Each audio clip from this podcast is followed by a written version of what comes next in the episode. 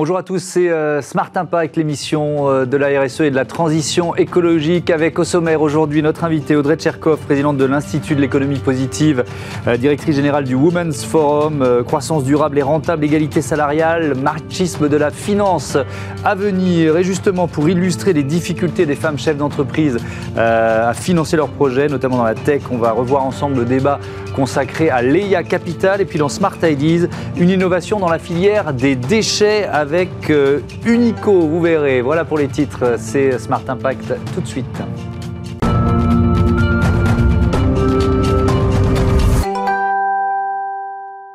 Bonjour euh, Audrey Tcherkov, bienvenue. Vous êtes donc avec nous euh, en visioconférence. Vous présidez l'Institut de l'économie positive depuis 2018 et vous avez pris la direction générale du Women's Forum. C'était en avril dernier. On commence avec euh, l'économie positive créée par la Fondation Positive Planète de, Jacques Attali. C'est quoi, vos, c'est quoi les missions en fait? Ça veut dire quoi économie positive? Alors bonjour Thomas Hugues, tout d'abord je suis très heureuse d'être sur Bismart avec vous aujourd'hui, même si ça aurait été mieux en plateau évidemment. Alors l'économie positive, euh, c'est celle qui fait passer le long terme avant le court terme, c'est-à-dire que euh, c'est l'économie qui s'inscrit dans ce qu'on appelle le capitalisme patient. On va travailler sur des temps plus longs pour avoir des résultats qui ne vont pas soit détruire la planète, soit avoir des conséquences sociales désastreuses.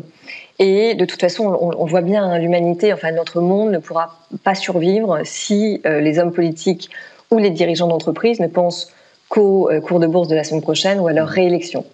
Donc il faut absolument implémenter des nouveaux modèles euh, économiques, des nouveaux modèles de rentabilité qui ne soient pas fondés sur le principe seulement de moindre nocivité, je dirais, ou alors d'action ponctuelle de bienfaisance, mais vraiment sur l'impact positif que l'entreprise peut avoir sur la société euh, à tous les niveaux. Et donc pour ça, il s'agit de savoir comment apporter euh, croissance et développement aux générations à venir de façon plus durable euh, et équitable. Mhm. Et ça exige simplement, si vous voulez, que les entreprises et que les chefs d'entreprise placent l'intérêt général avant le leur et mhm. qu'ils considèrent les dépenses pour la protection de l'environnement, pour dans, dans, la santé, dans la lutte contre les inégalités, par exemple, comme des investissements, et plus comme un coût.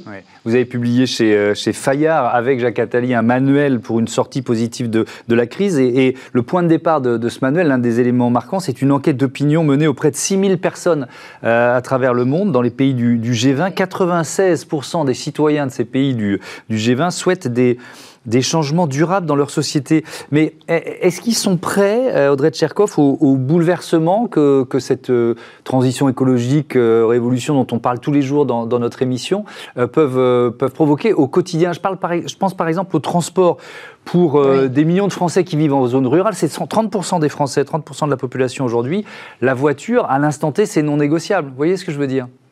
Absolument, évidemment. Il y, a, il, y a le, il y a le sujet de comment est-ce qu'on règle les fins de mois, avec le, sujet de la fin du monde évidemment, qui va approcher de plus en plus vite si on ne prend pas, soin de notre environnement. Euh, et de notre société de manière plus, plus générale. Quand on a lancé ce sondage, on a été, on n'a pas été vraiment surpris de voir que, en effet, 96%, vous l'avez rappelé, des citoyens des pays du G20 demandaient vraiment des changements durables dans leur société à l'issue de cette crise. Mais on a été plutôt surpris par le fait qu'ils étaient prêts justement eux-mêmes à implémenter des changements dans leur quotidien. Par exemple, euh, plus de 80% des, euh, des, citoyens se disent prêts à gagner un peu moins d'argent pour justement que, comment dire que le, que le, restant soit reversé sur, des sujets d'intérêt général, euh, plus euh, prêts aussi à passer beaucoup plus de temps qu'ils ne le passent aujourd'hui à prendre soin de leurs concitoyens.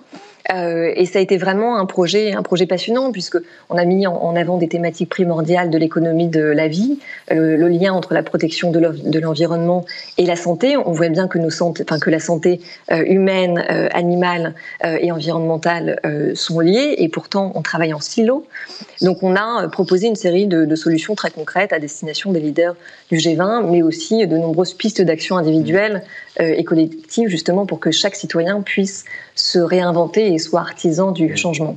Euh, sur Bismart, on, a évidemment beaucoup de, chefs d'entreprise, de cadres euh, et, de salariés évidemment, mais qui, nous, qui nous écoutent. Est-ce que vous pensez que les entreprises sont un puissant levier de transformation sociétale, peut-être le plus, le plus puissant? Bien sûr. Alors, je, pense que les entreprises, elles ne peuvent pas faire tout toutes seules, de la même manière que les, que gouvernements ne peuvent pas tout faire tout seuls, et que la réponse, elle sera vraiment collective.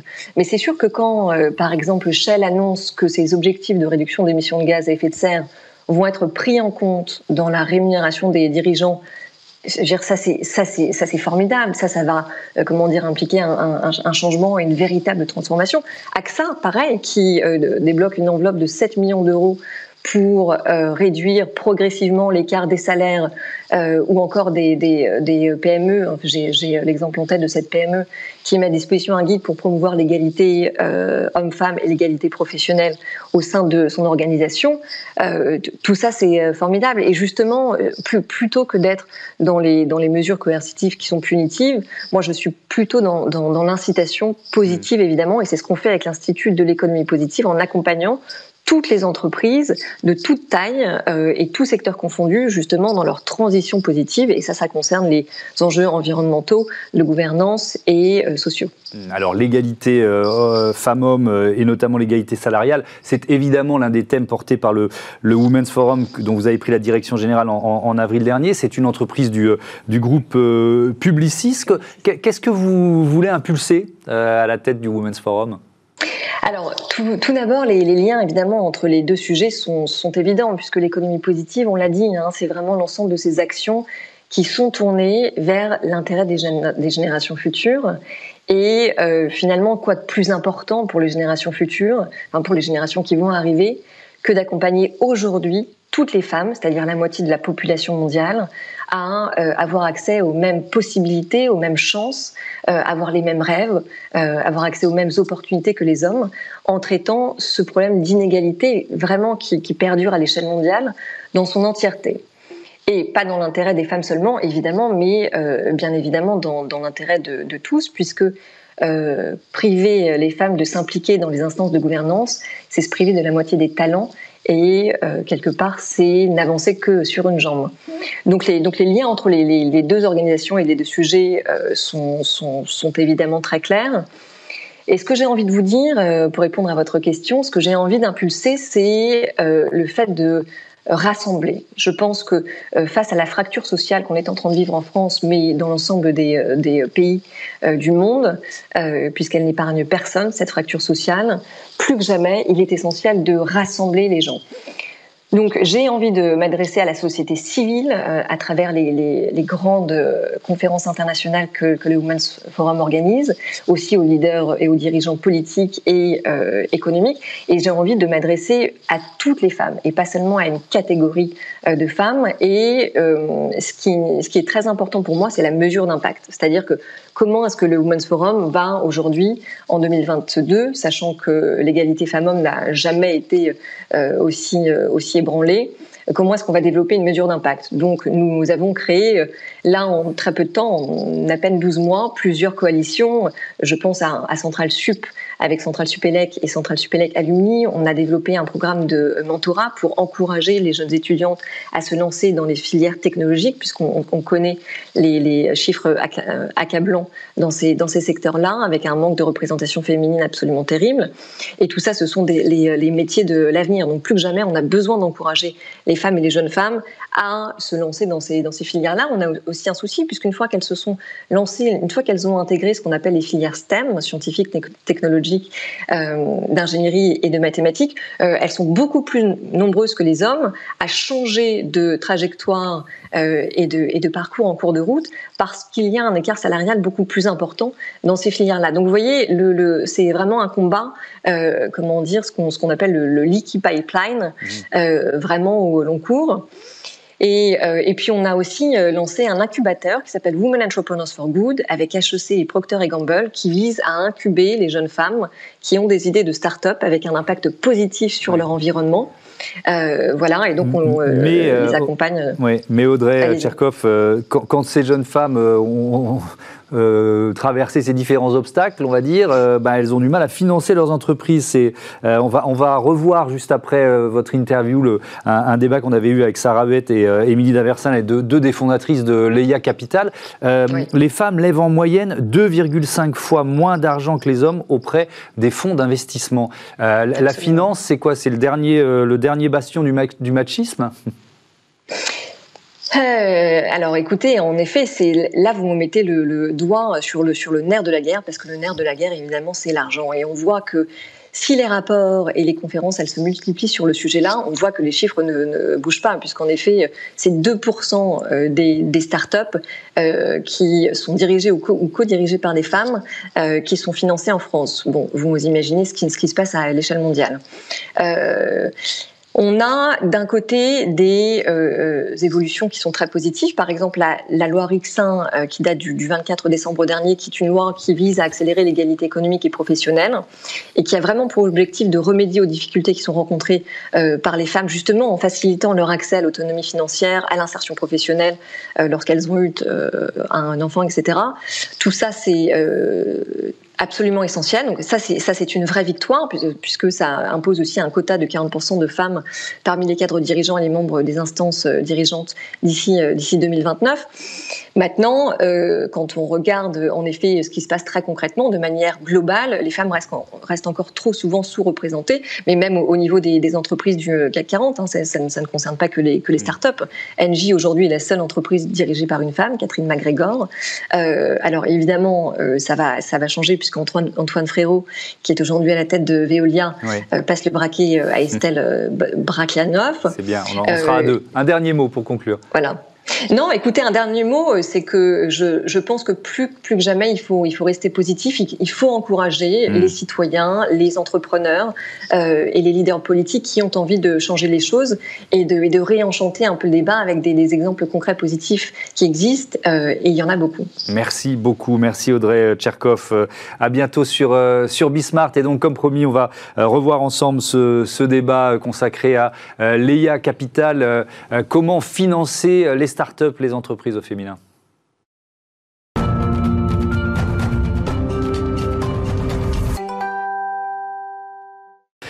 Des Business Angels au féminin, je vous présente mes invités. Sarah Vette, bonjour, bienvenue. Vous êtes la fondatrice euh, du cabinet Female Agency. Euh, à vos côtés, Émilie Daversin, bonjour. La co-fondatrice de VO2 Group avec 12 euh, autres femmes entrepreneurs, dirigeantes, créatives, avocates. Vous avez donc créé Leia Capital. Ça commence par un constat. J'avoue, je me doutais quand même que c'était beaucoup plus compliqué pour les femmes, mais je, suis tombé de ma chaise quand j'ai vu ce, ce chiffre du baromètre Sista 2019. Les fondatrices d'entreprise lèvent en moyenne, écoutez bien, 2,5 fois moins, 2,5 fois moins que les fondateurs auprès des principaux fonds d'investissement. Bref. Ça, ça s'appelle du machisme pur. Hein. C'est vraiment la définition du machisme. Mais moi, ce qui m'intéresse dans votre démarche, c'est plutôt que de crier au scandale, vous avez décidé d'agir. C'est quoi le principe de euh, Leia Capital? Qu'est-ce qui veut démarrer? Allez, Sarah Beth. Oui, alors Leia Capital, donc c'est un, fonds, un collectif de business angels. Donc on a tout mis déjà une poche nous-mêmes. Euh, donc c'est un collectif. Euh, on investit dans des projets qui sont assez jeunes et c'est là où, où, se pose le vrai problème. Donc des tickets entre 25 et 70 000 euros pour financer du coup euh, l'entrepreneuriat féminin. On est donc que des femmes euh, et avec deux missions. Donc le premier, la première mission qui est de d'accélérer le business des femmes, de financer l'entrepreneuriat féminin, et puis la deuxième mission euh, qui est de, promouvoir l'investissement au féminin. Et c'était très important pour nous aussi. Cette deuxième mission est vraiment complémentaire à la première. Émilie, tu veux peut-être aussi parler du coup de, notre thèse d'investissement? Oui, alors on investit dans des startups en développement, hein, bien évidemment, dans des tickets de 30 à 70 Mhm. Et alors, on ne s'interdit pas d'investir de, dans différents domaines, mais l'essentiel, c'est quand même d'avoir une petite dimension tech. Euh, en tout cas, pour moi, c'est essentiel. On sait aujourd'hui que ça drive l'essentiel de, la croissance euh, des, jeunes entreprises. Donc voilà, une solution drivée par l'IA, euh, une plateforme digitale, voilà. Ça, ce sont les, secteurs, on va dire, que vous, que vous privilégiez. Le, le constat que j'ai fait à l'instant, est-ce que vous l'avez vécu l'une et l'autre quand vous avez créé vos, entreprises, euh, Émilie Daversin Alors moi j'ai cofondé mon entreprise avec mon mari. Nous avons aujourd'hui neuf partenaires. ce sont tous des messieurs, donc je suis toute seule et ça se passe très très bien. néanmoins, voilà, j'ai bien évidemment, je pense que je me serais pas forcément lancée toute seule il y a dix ans. Donc ça c'est ça c'est évident. Mmh. le marché était encore plus petit. nous n'avons pas levé de fonds, donc je ne me suis pas confrontée à ce, à ce sujet-là.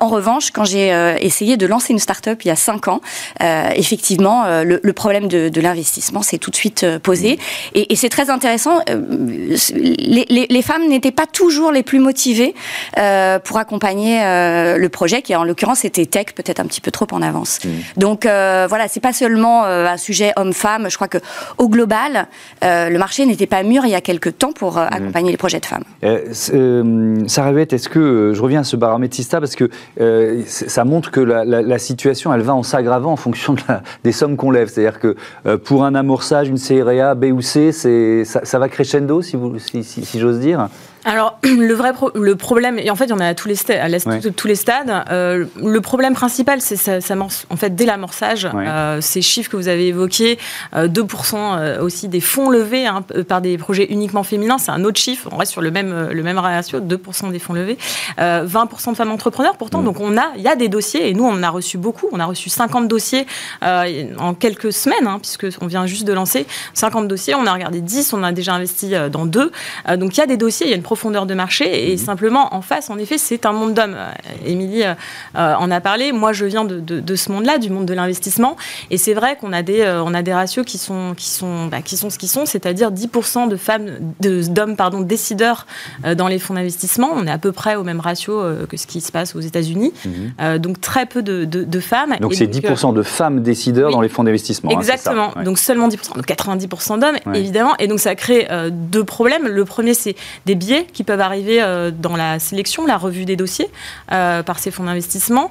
Euh, et puis le deuxième, bah, c'est peut-être qu'ils peuvent être un petit peu moins sensibles à des sujets que nous, on peut regarder en tant que femmes et être un peu plus sensibles sur la santé des femmes, mhm. tout ce qu'on appelle la femtech. C'est quelque chose qui est très large, qui va de l'adolescence jusqu'à la ménopause et qui traite de la santé des femmes. On ne regarde pas que ça. D'ailleurs, les dossiers sur lesquels on, a investi ne sont pas forcément des dossiers propres à la santé des femmes, mais en tout cas, on se dit un petit peu peut-être plus proche d'elles pour, pour, investir bah, on, peut peut-être les, donner. C'est quoi les. Il y a deux, donc deux, deux investissements, peut-être un, un, des Alors, il y a une plateforme incroyable euh, autour de, euh, de la décoration qui s'appelle De Bon Goût, donc mmh. une, plateforme à la fois euh, qui propose du neuf et de la brocante. C'est un marché qui va exploser puisque les millénials là on, commencent à se voilà à s'installer donc et, et c'est un marché qui est très éclaté donc nous avons une magnifique plateforme là que nous allons accompagner et puis Auxilia il se trouve que dans les aéroports, on s'est rendu compte que euh, on n'arrivait pas à détecter avec euh, euh, tout ce qu'on avait comme comme instrument un certain nombre d'éléments dangereux qu'on pouvait cacher dans les valises. Moi, je pensais que voilà, on pouvait le faire, mais non, c'est les détecteurs à métaux qui font le qui font le travail. Donc là, on a logiciel qui est drivé par l'IA, qui est très puissant, qui est accompagné par voilà beaucoup d'organisations très très reconnues. je crois que c'est accéléré aussi par un incubateur connu j'ai pas les noms en tête, mais peu importe. Par l'incubateur HEC. Par l'incubateur HEC. Et donc, euh, euh, voilà, là, on a une composante tech très très forte et c'est une femme incroyable aussi, Greta. Qu'on a très jeune très jeune. Mmh. Euh, vous êtes 14 femmes, hein, c'est ça, dans, dans, dans l'IA Capital, avec des, expertises différentes. Est-ce que vous mettez vos expertises, Sarah Beth, au, au, bénéfice des projets que vous, vous sélectionnez? Et comment, justement, vous les accompagnez, ces projets? Tout à fait. Alors, on a des profils très complémentaires. Il y a mmh. sept femmes qui sont euh, propres, euh, proches de l'entrepreneuriat, donc ont lancé déjà des, sociétés. Et puis sept femmes qui ont aussi euh, des expertises très complémentaires dans des secteurs. Donc, ça peut être la banque, la finance, l'immobilier, la com, marketplace. Donc, des entreprises, des expertises très complémentaires. Et évidemment, l'idée, c'est de pouvoir. Elles vont pas venir seulement pour un ticket qui est petit. Hein, on a une goutte d'eau mmh. encore dans, dans, le financement, mais elles viennent aussi surtout pour le réseau qu'on va pouvoir leur ouvrir, ces compétences aussi qu'on va pouvoir leur, leur, mettre à disposition. Euh, donc c'est tout ça aussi l'IA Capital et c'est aussi euh, tout le, le encore une fois on est autour d'un écosystème, moi avec les fonds d'investissement. Donc l'idée, c'est aussi de les aider à lever derrière leur, leur, plus gros ticket, parce qu'on est assez bien connectés chacune dans nos réseaux respectifs. Mhm. Donc c'est cette force de frappe en fait que ces entrepreneurs-là viennent chercher. Et au-delà de ça, je pense que c'est un côté très confiance. en tout cas, c'est le cas pour les premiers projets qu'on accompagne, d'être d'être d'être reçu par des femmes et, et la bienveillance qu'on peut aussi porter et apporter en revoyant leurs projets. Je pense que c'est aussi ce qu'elles recherchent et parfois elles se mettent elles-mêmes des conditions peut-être un peu limitantes face à que des hommes. Là, c'est l'inverse. On n'est que des femmes, donc c'est aussi quelque chose de, différent pour elles et, on va les accompagner tout au long, évidemment, tout au long de leur, leur aventure. Émilie Daversin, est-ce que c'est aussi se, préparer au, pitch quoi, et, et, aux biais auxquels elles vont, alors peut-être leurs propres biais, mais les biais auxquels elles vont être confrontées euh, euh, chez leurs interlocuteurs euh, essentiellement, vous l'avez dit, masculin, 90% masculin. Oui, bien évidemment, mais il y a vraiment cette dimension de, euh, de confiance, de valorisation. Mm. Moi, je suis entrepreneur depuis euh, depuis dix ans. C'est très dur. Il faut tenir le il faut tenir le, le, choc. Et je pense que les femmes ont besoin d'être valorisées pour donner le meilleur d'elles-mêmes. Et ça, j'en suis absolument convaincue. Euh, tout ce qu'on observe autour de, de, du marché de l'investissement, tout ce qu'on observe autour de, des femmes et de la tech, c'est à peu près pour moi le même sujet. Les femmes ont besoin d'être valorisées. Elles ont besoin d'être sur des éléments concrets, pouvoir euh, voilà, se sentir reconnues dans ce qu'elles font. Et, euh, et je pense que l'EIA Capital offre cette dimension très personnelle, très intime, qui est essentiel à l'entrepreneur s'il veut se dépasser. Sinon, honnêtement, euh, l'aventure euh, ne vaut pas vraiment la peine. Je, crois que vous l'avez dit, c'est un binôme à chaque fois qui va, qui va accompagner le projet, c'est ça, En fait, oui, dans la revue des dossiers, on est toujours en binôme ou en trinôme, euh, donc ce qu'on appelle la, due diligence, hein, quand on regarde des dossiers mmh. et quand on les investit. Et puis ensuite, par contre, les décisions d'investissement sont collégiales, donc on est tout ensemble et on reçoit les, entrepreneurs tout ensemble. Mmh. voilà, on, on essaye d'avoir deux, trois deals chaque mois. Euh, qu'on reçoit et, qu'on écoute du coup. Hmm. Euh, féminiser la, tech française, à quel point c'est un enjeu? Je sais pas, je pense que vous pouvez toutes les deux euh, y répondre. Allez, vous commencez. C'est un enjeu énorme et, je pense qu'une des solutions, justement, c'est à travers tous ces projets d'entrepreneurs hmm. de montrer l'enjeu, c'est de montrer que c'est extrêmement concret, que ça fait partie de notre quotidien. Je pense que le grand public, je, vais vous donner un, petit exemple. Donc, aujourd'hui, VO2 Group, c'est 450 consultants, ingénieurs, développeurs qui mmh. accompagnent la transformation des grands groupes. Je, je le dis que je suis femme entrepreneur et que j'ai ce parcours. Ça n'intéresse personne. En revanche, maintenant, je dis que je suis investisseur, que j'accompagne des startups, des jeunes pousses, que c'est très concret. Je, parle de ces projets et là, les yeux s'allument. Il, manque une dimension très concrète dans nos métiers, euh, dans ce qu'est la tech, et, elle existe. Les banques aujourd'hui, quand on parle de la fintech, sont toutes les applications mobiles qu'on utilise mmh. au quotidien. Euh, quand on parle euh, de la transformation par l'IA, c'est aussi tout ce qu'on voit dans le monde de la beauté, toutes ces voilà toutes, toutes, ces applications qui nous permettent de, de, de, de voilà d'imaginer de, de, la beauté de demain. Mm. Bref, tout ça est très concret.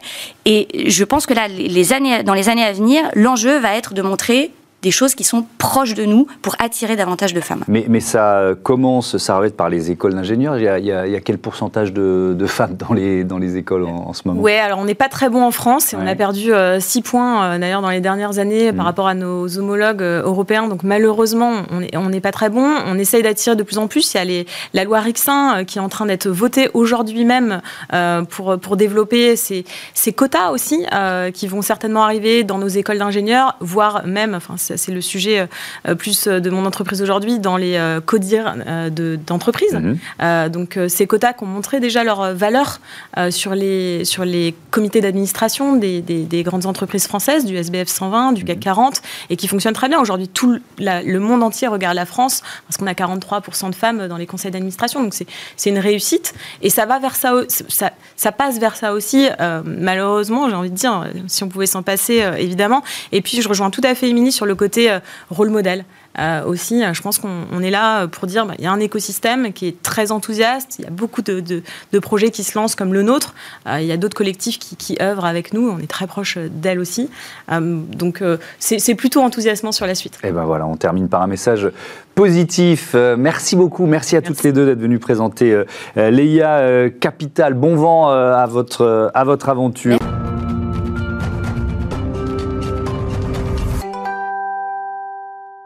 Smart Ideas avec euh, Clément Marty, bonjour. Bonjour, merci de m'accueillir. Bienvenue, vous êtes euh, le cofondateur et le président d'Unico, créé en 2018 avec euh, Colin Nicolas et Jules Gramont. histoire d'étudiants, c'est ça? C'est ça, on a commencé sur les bancs de l'école d'ingénieurs, une école orientée énergie près de Grenoble. Mmh. Et puis on a formalisé l'idée, on a travaillé un petit peu le concept, et puis au fur et à mesure, ça s'est mis en création d'entreprise. Et, et aujourd'hui, on compte une dizaine de collaborateurs, tout le monde est toujours là, et puis on a à cœur vraiment de d'impacter ce système startup. Alors justement, c'était quoi l'idée de départ? C'est quoi Unico? Alors, Unico, aujourd'hui, c'est une solution clairement à destination des collecteurs de déchets. On parle aussi bien de collecteurs publics, privés ou associatifs, pour faciliter et optimiser toutes leurs activités. Donc concrètement, ça se matérialise autour de deux interfaces. On a une plateforme web Unitech à mhm. destination du gestionnaire. Il faut l'imaginer comme une boîte à outils où il va retrouver toutes les fonctionnalités liées à son service. C'est de la planification de trajet, de l'optimisation de performance, mhm. gestion de contenant, facturation. Et puis sans penchant sur le terrain, pour les chauffeurs et rippers, on les oublie pas, une application embarquée qui permet de faire de l'aide à la navigation, de la géolocalisation, et puis surtout une grosse interactivité pour être en accord avec les enjeux réglementaires. Mais ça suppose quoi? Ça suppose de connecter euh, les conteneurs, c'est ça? Comment ça bah, marche? Aujourd'hui, un peu à l'image de l'énergie euh, la genèse, c'était assez ça. Nous, on était dans une école orientée énergie. On a vu qu'il y a eu une grosse digitalisation sur les dernières années. Et on a vite fait le parallèle avec les déchets où on avait euh, pléthore de capteurs, de puces RFID, euh, mm. d'outils d'IoT. sauf qu'on avait euh, sous aucune façon une plateforme qui permettait de regrouper toutes ces informations-là. Mhm. Nous, on est dit, on va être ce catalyseur, cet agrégateur de, données pour pouvoir, d'une part, leur faciliter la vie et puis d'autre part, éviter de perdre de l'information tout au long de la chaîne de valeur. Mais alors, ces capteurs, ils sont où? Pardon, hein, je pose une question de Béotien, mais c'est pas sur mes poubelles à moi que je sors euh, bah. avec la poubelle jaune, avec le, avec le, papier et, euh, bah, les conserves, si Il y a un capteur dessus. Figurez-vous que d'ici quelques années, on va tous avoir une petite puce qui nous permettra d'identifier le bac et vous serez plus taxé par rapport à votre foncier sur l'enlèvement de l'ordure ménagère, ça serait indexé sur votre production réelle. Du coup, ça vous incitera un petit peu à faire des efforts. il y a des villes qui le, qui le font déjà. pas mal de villes. Euh, effectivement. Euh, qui, sont, euh, qui sont vos clients pour premier élément? Et puis, est-ce que vous avez modélisé le gain de temps, peut-être d'argent que ça représente pour eux? Bien sûr. Alors, nos clients aujourd'hui, ce sont les collecteurs de déchets. Donc, on travaille aussi bien avec des collecteurs privés. Donc, on parle des gros noms, les Suez, Veolia, mais aussi des plus petits. Il y a pas mal de flux qui sont en train de se développer. On parle des masques jetables. C'est malheureusement d'actualité. Ou les biodéchets, les articles de sport. Donc, il y a un marché qui est vraiment en essor. On essaie de se positionner là-dessus. Et puis les acteurs publics. Donc on a des références auprès de la ville de Paris, Grenoble qui nous a poussé au début, mhm. euh, qui collecte aussi en propre. Euh, et, concrètement, nous ce qu'on promet, hein, c'est un, gain de temps opérationnel qui induit effectivement un goût économique, mais euh, un gain économique, pardon, mais aussi une amélioration de la qualité de service. Et puis une trentaine d'indicateurs de pilotage pour mieux choisir ses décisions au niveau du service de collecte et puis être mhm. en capacité d'innover derrière. Euh, Unico fait partie des, lauréats 2021 euh, du euh, Circular Challenge qui a été organisé par, par Citeo. Qu'est-ce que ça change? Ça vous ouvre des portes Ouais, c'est énorme. Citeo, ils nous ont accompagnés dès le début. C'est eux qui ont validé nos premiers POC à travers des appels à projets. Mhm. Et puis maintenant, on a la chance de faire partie des huit lauréats Circular Challenge. On en est hyper fiers. c'est une une facilitation d'accès au marché énorme avec euh, un portefeuille client qui va nous permettre d'accélérer vraiment notre phase de pénétration marché. Mais, il y a une sorte de coaching de la part de Citeo ah aussi un, un, coaching, il y a de la mise en relation et puis il y a un coaching énorme à la fois sur les enjeux business et mhm. techniques parce que c'est quand même des experts métiers déchets, mais aussi sur la dimension financière où euh, ça va, ils vont nous accélérer notre levée de fonds euh, qu'on est en train de structurer à l'heure actuelle. Alors justement, vous me devancez ma question, ma question suivante, cette levée de fonds, quelle forme elle pourrait prendre, sur quelle, voilà, sur quelle enveloppe vous êtes, vous êtes parti, surtout pour en faire quoi Ouais, pour en faire quoi C'est vraiment le, premier enjeu. Hein. Exactement, c'est ce qu'on a essayé de, figer dès le début. Aujourd'hui, on est parti sur un premier tour de stable seed entre 1 et 2 millions d'euros auprès de fonds early stage et de business angels qui nous paraîtront pertinents. Mhm. Et l'enjeu pour nous, c'est de financer notre pénétration marché. Donc 70% euh, viendront euh, être alloués à des dépenses RH, donc principalement des commerciaux. Parce mhm. qu'aujourd'hui, euh, on est une dizaine de collaborateurs, mais on n'a que des techs derrière nous, donc il faut aller vendre et aller avoir des enjeux opérationnels. Et 30% restants, restants, ils nous permettront de développer le produit et d'itérer sur nos solutions. Merci beaucoup, merci euh, Clément Marty Bonvent. Euh, merci à vous. À euh, Unico. Voilà, c'est la fin de ce numéro de Smart IDs. je vous propose un rendez-vous demain à la même heure. Et puis un grand merci aux équipes de Bismart. Salut.